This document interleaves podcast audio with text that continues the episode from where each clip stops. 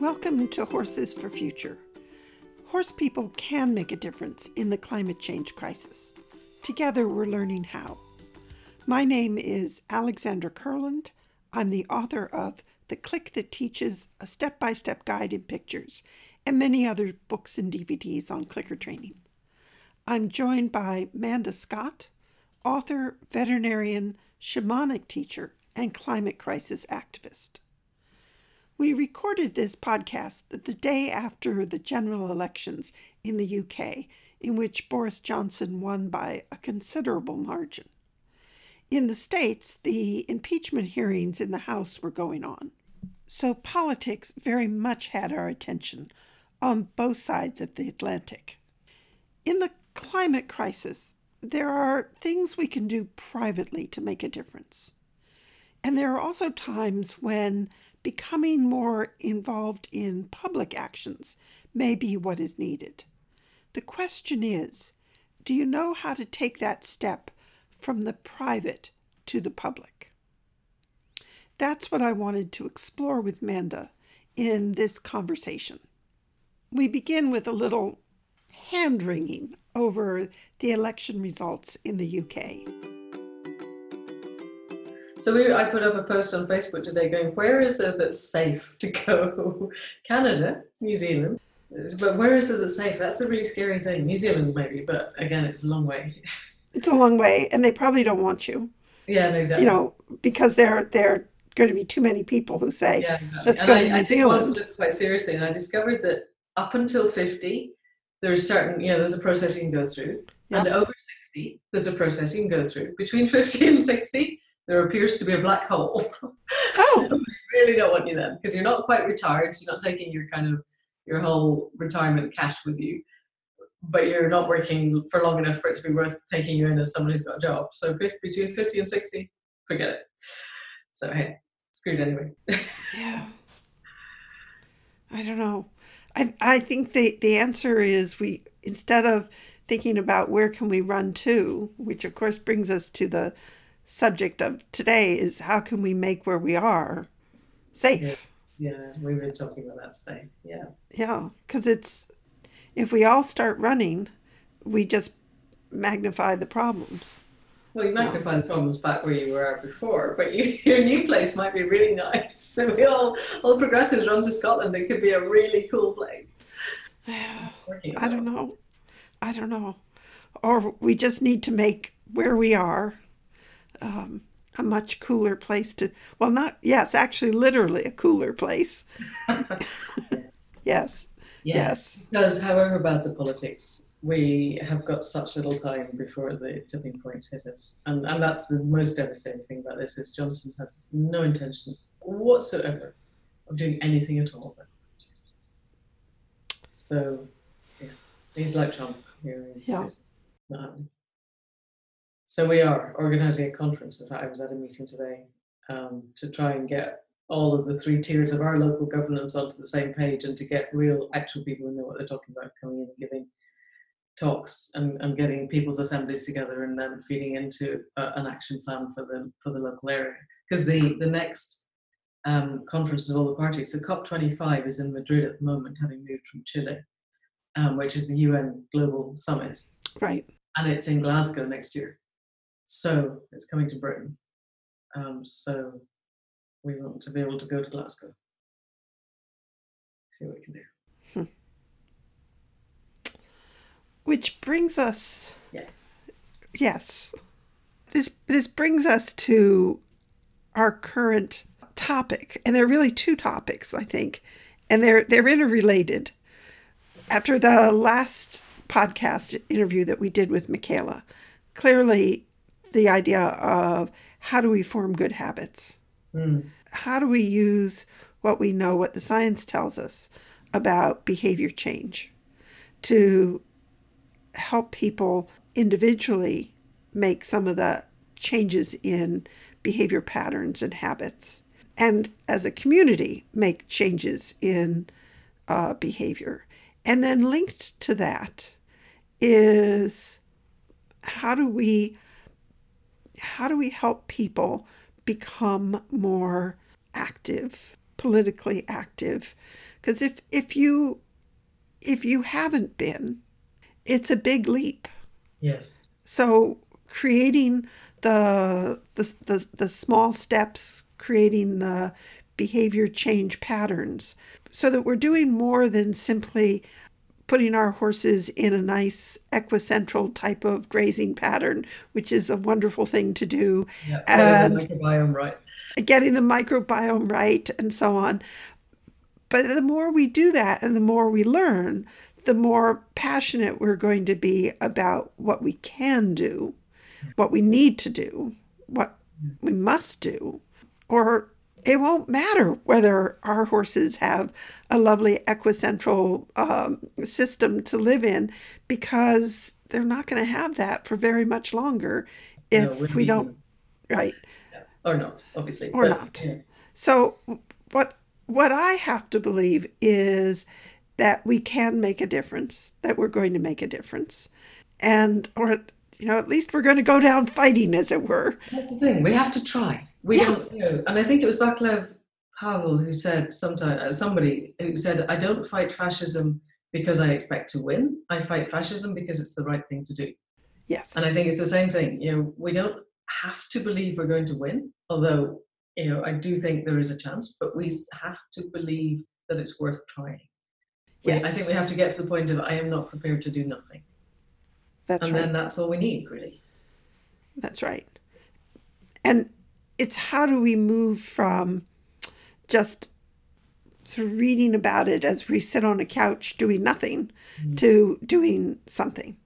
And and what is the something? What are some of the somethings, as it were, that can make a difference?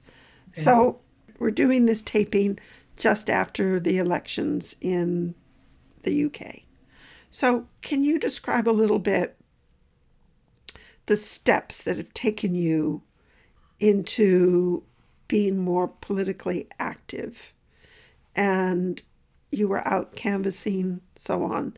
So it's hmm. it's and i don't even mean this in terms of somebody listening to this thinking that they have to share the same political right. So they they they could end up voting in completely different ways from the ways either one of us vote. That's not what this is about. No. but it's saying if you believe in something strongly how do you move from uh, being simply uh, a passive observer of these these things that are occurring in the world right now to being someone who is more active in terms of making a difference Okay, so I think I think the first realization for me was that passivity is a political stance also.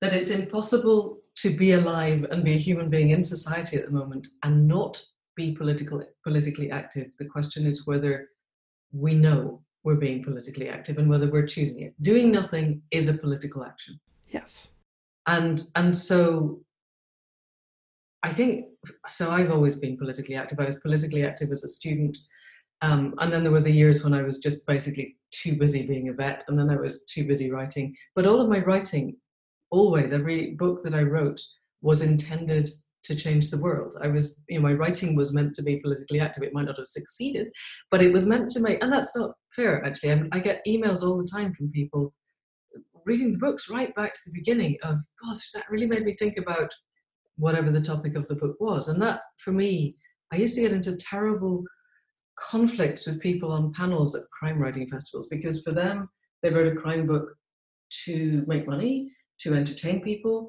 to show how clever they were at, at you know i had this great idea for a crime. And i was always writing the crime novels and then the boudica novels and then joan of arc and then treachery were all designed to go look this is the world.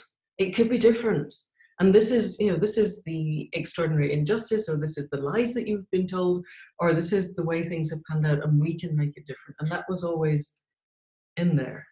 So the step from that to actually just going out and pounding the pavements is is probably not that far. But actually what really two things got me into it. One was being an internet junkie because I'm sitting at my computer and it's always more fun to look on Facebook than it is to write the next sentence. Um, when Obama was beginning to come up in America, and American politics suddenly seemed really interesting. And there was hope for those of us who thought that the world could be a more compassionate, collegiate, beautiful, cooperative space. And I wasn't seeing that in the UK because at that point, you know, Tony Blair was was in power and he was just horrendous. Um, and but I remember thinking, God, I wish I wish British politics was this interesting. And the sensation when Obama was elected was just like, oh gosh, the world could be different. And now, you know, we look back and think, well, there were forces, you know, the forces of vested interest are bigger than we realized. But but it was still a pivotal moment. And then in the UK, when Jeremy Corbyn stood for election as leader of the Labour Party, and I realized that he carried that same sense of the world could be different. He's not been bought. Everybody, you know, the hierarchy of politics in both our countries, the the power and the influence owns the politicians, and it's staringly obvious that they don't really care about what's happening in the environment or to people or to anything other than where the money is flowing from. But Corbyn was one of these people who quite clearly nobody had ever bothered to buy him because they didn't think he'd ever be worth it.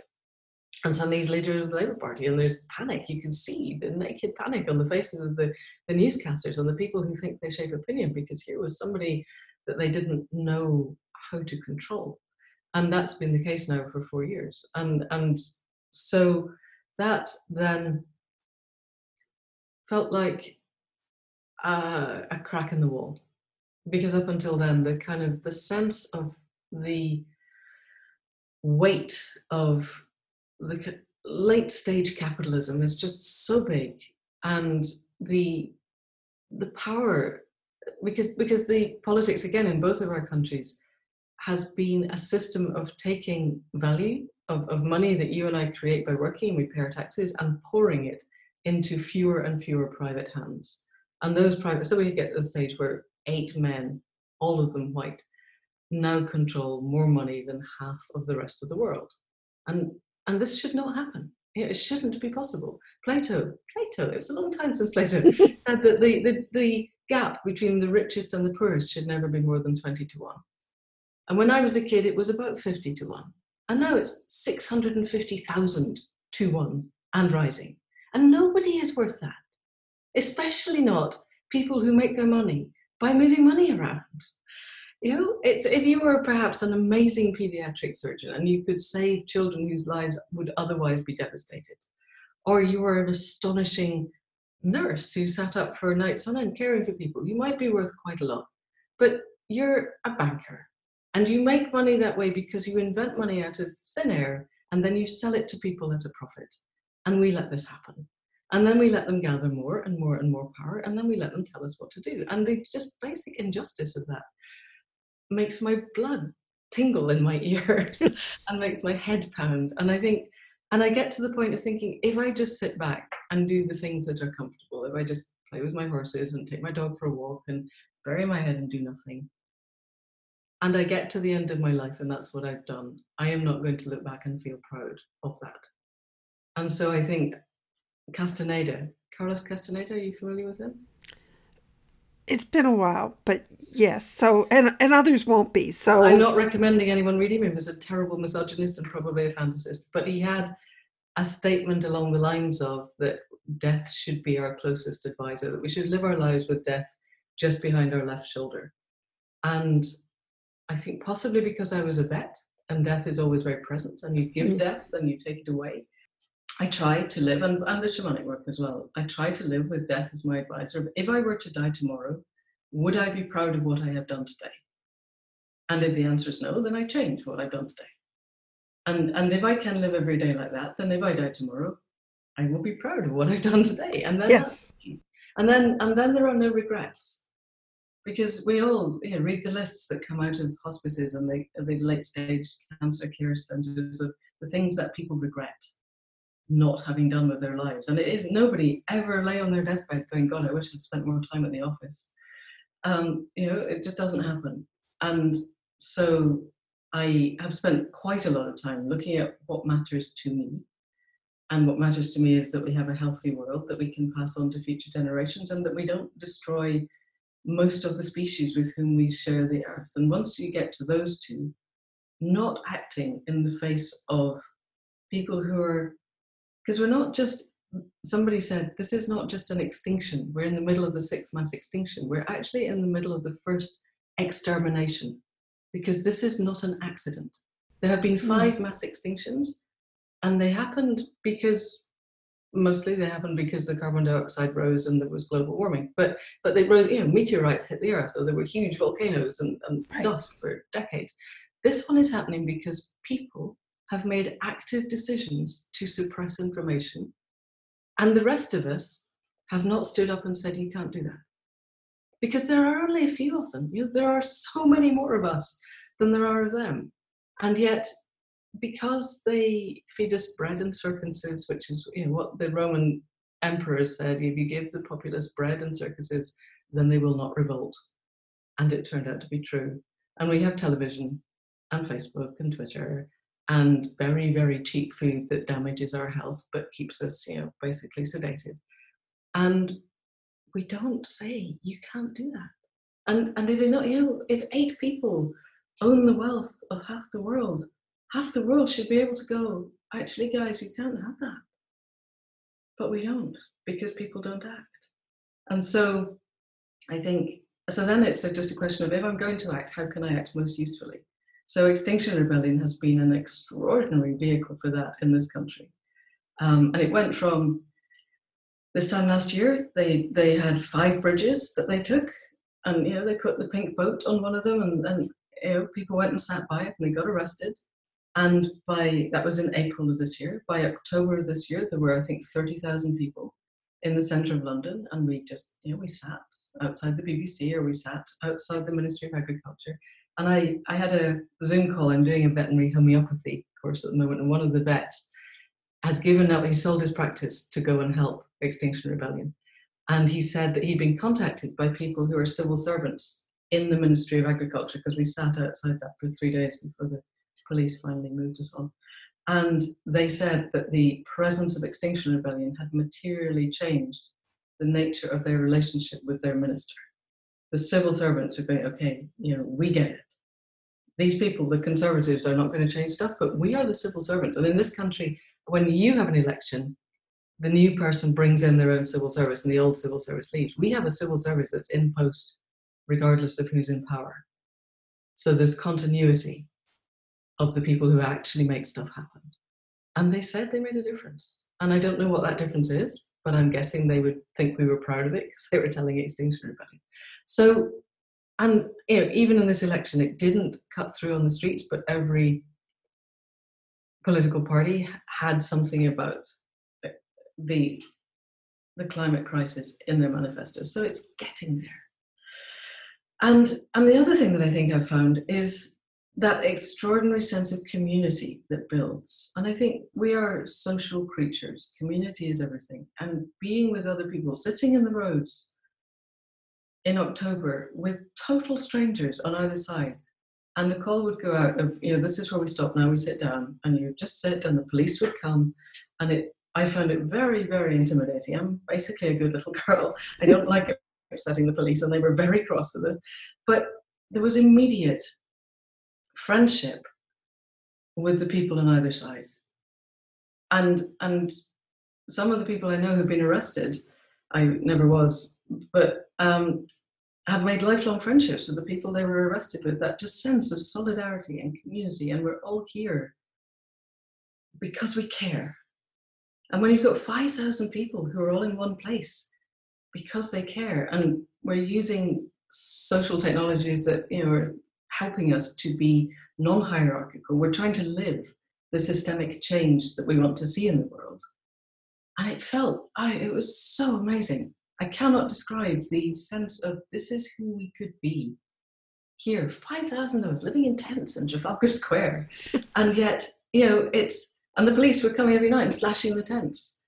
And we'd have to move and get people moving. But everybody helped everybody else.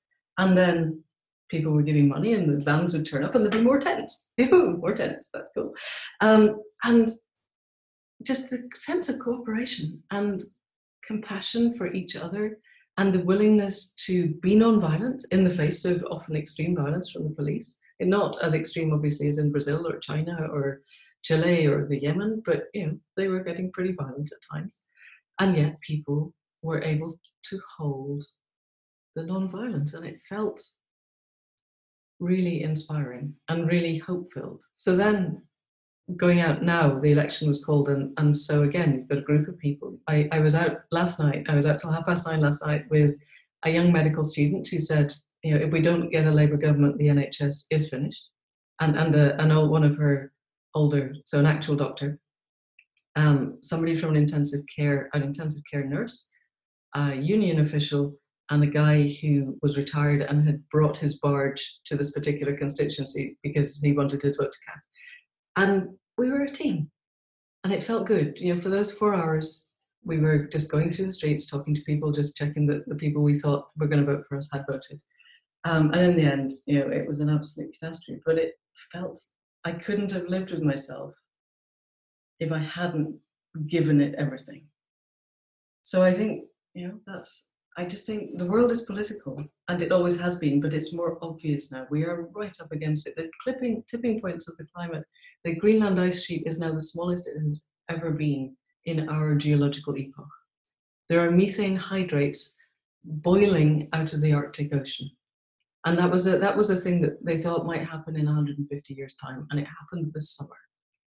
And methane has 86 times the global warming capacity of carbon and it's boiling out of the sea because there's great, great big methane sinks when it freezes, and there are vast methane icebergs at the bottom of the Arctic Sea.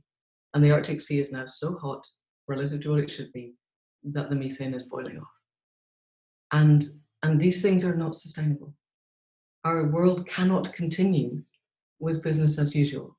And so the more of us that are going, okay, this can't happen, and trying then to build. So a group of us have got together and we're trying to design what does a local resilience network look like? As a concept, the deep adaptation paper is quite distressing, but since that, um, a group has come up and they're having what they call transformative adaptation. So deep adaptation is the proposal that everything's going to be very, very bad. And if we're lucky, the few people who survive will be able to get together. And what transformative adaptation is suggesting is okay, so supposing we do the getting together before the things get really, really bad, how could we, if we got in groups within the Dunbar, are you familiar with the Dunbar number? No. So Ian Dunbar is an anthropologist who suggested with evidence that the maximum number of people that one individual can make real social connections with is 150. Is 150, yes. Okay, yes. So within the Dunbar number, so if we can create networks within that number that that are bound by things that bind people. Compassion and friendship and cooperation and a sense of trust. Then what does food resilience look like? What does energy resilience look like? What does heating resilience look like? And particularly what does emotional resilience look like? Um, and we're testing that one out now because a lot of us don't feel very resilient after last time. So, um, but but we've got our network, and we were phoning each other today, and these things happen you know, everybody has friends who will phone them when stuff is bad.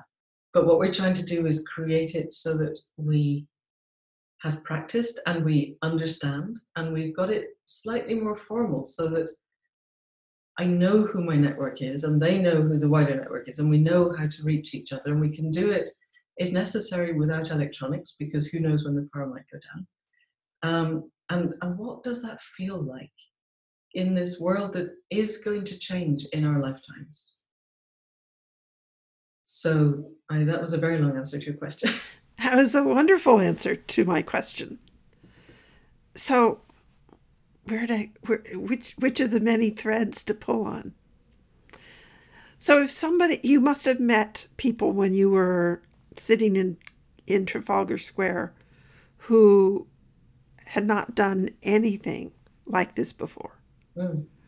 So yeah, so my, sister-in-law who didn't even know Extinction Rebellion existed the week before, and then we told her about it, and she went, "Right, I'm coming," and and she'd never done anything. It was it was yeah, she was good.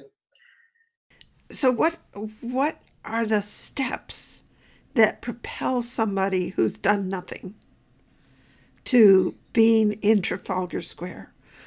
So as you were talking with some of these people, what what was it that propelled them up out of their chairs, their away from their computers and out into the streets? Yeah, in the cold and the wet and the rain and, and hundreds, if not thousands of miles from home.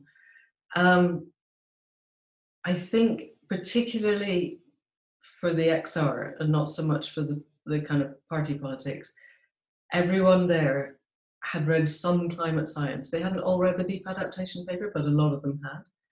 They'd all come to the realization that we have very, very little time left if we're going to turn things around. Yeah. And the and all of them, I mean, people carry. There was there was an I think the oldest guy arrested was 98, and he had a bit of cardboard on which he had written, "I could not look my grandchildren in the eye if I were not here." And I think that's the lots of people. One of my students was arrested and she looked into the cameras and she said, My name is Kathy Eastbourne and I am doing this for my children. And so many people were doing it for the next generations of you know, we have stolen their future. And and how could we do that? And once we know that, how could we not act? Yeah. Yeah. So Greta Thunberg has obviously touched a lot of people. But I, I think yeah I, and it doesn't once you've read the climate science once you can't unread it. You know it's one of these it's one of these things it's a one way system. Once you're through you're you can't come back. Yeah. Um, and and then the only question is what are we going to do? So so my partner said you know i'm not an activist. I will she manned the phones at home. We had around the clock phones so everybody had the phone number written on their forearm. And all you had to do was phone this one number and they would then phone the lawyers and phone your dog sitter and you know phone your granny and say you can we home. All of the things. And so we had people on a route around the clock and so the people who didn't want to come and sit in the street and risk being arrested did that or offered lifts from the station for people coming home whatever. There was always for every person sitting on the street there were at least a dozen back home providing some kind of logistical or emotional support um, but after last night's election result, my daughter and my partner and her two daughters both said, We're joining XR, we'll be out on the streets because we need to do something now. And, and what else can we do? We've got a broken democratic system. It's not reflecting what people actually want. And we have we are powerless to do anything else. So we'll do this. And we're doing it for our children all of them. Yeah. Well, and beyond doing it for our children, but hopefully also doing it for the other inhabitants of this planet. Yes. I say mostly it's you and I and people who don't have kids who think that. The people who have kids are doing it for their kids. Yeah. They don't you know, that's that's what gets them up The rest of us are doing it because yes, I want there to be barn owls and squirrels and I, and I don't want the toads to become extinct and I you know, want there to be trees when I look out of the window. And yes. where I live they, when we got here the dawn chorus was deafening. You couldn't hear the phone ring when the birds started up and now there's you know a blackbird and a couple of wrens and I have no idea why the population has collapsed because we're not in a big agricultural spray area but they're just gone. And it's just and, and yeah. people don't care. And you haven't been there that long Oh, we were over the hill. We've been 15 years in this ah, area. So right. a 15 year gap. But still, that's no that's no time at all. No. No. But then when it doesn't take much for when the populations collapse, it's it, it can be very abrupt. Disintegrate. It's a very rapid thing, and we're watching it happen in real time. And you must be too. You must be lots of species around where you are. Yeah, they're well everywhere, everywhere. So, one of the things I think we have to learn to do is how to talk to one another. Mm. Because if we don't learn how to talk to the other, yes, we will tear ourselves apart. Yes, we Daniel will create and the anti-rivalry movement. Yes, yes, yeah. That the divide is the gulf is becoming so enormous that people are that we're we're afraid to have certain conversations. Yeah. Because as soon as you start to talk about anything political, unless you are talking to the echo chamber, to somebody you know shares the same general political outlook as yourself, Yeah, you, yeah. you you risk a confrontation, you risk a breaking of a friendship, you risk being ostracized. It becomes really uncomfortable and unpleasant to even think about having a political conversation. But if we don't start talking to each other, Yeah. that gulf is going to split us so far apart that uh, we will truly break yes, apart. yes. I probably shouldn't split this conversation. I should let you listen to it all in one go. But I am going to end here. In the next podcast, we'll pick up with this question How do we learn to talk to one another? So instead of listening to a long podcast now, I'm going to send you instead to accidentalgods.life. That's the website Manda has just launched. I'll share with you her opening statement in the website. We have the power of gods to destroy our home, but we also have the chance to become something we cannot yet imagine, and by doing so, to transform the nature of ourselves and all humanity. We didn't grow up believing that we'd be part of the generation that gave itself the capacity to wipe out life on our planet. But here we are, accidental gods, poised on the brink of chaos and mass extinction. And yet, we are also poised on the brink of vast potential transformation. This is about us, all of us, becoming the best that we can be. This is a co creation, but each of us needs to make the steps to get there. We can do this if we do it together. To learn more and to become involved, visit accidentalgods.life. And next week, we'll have part two of this conversation.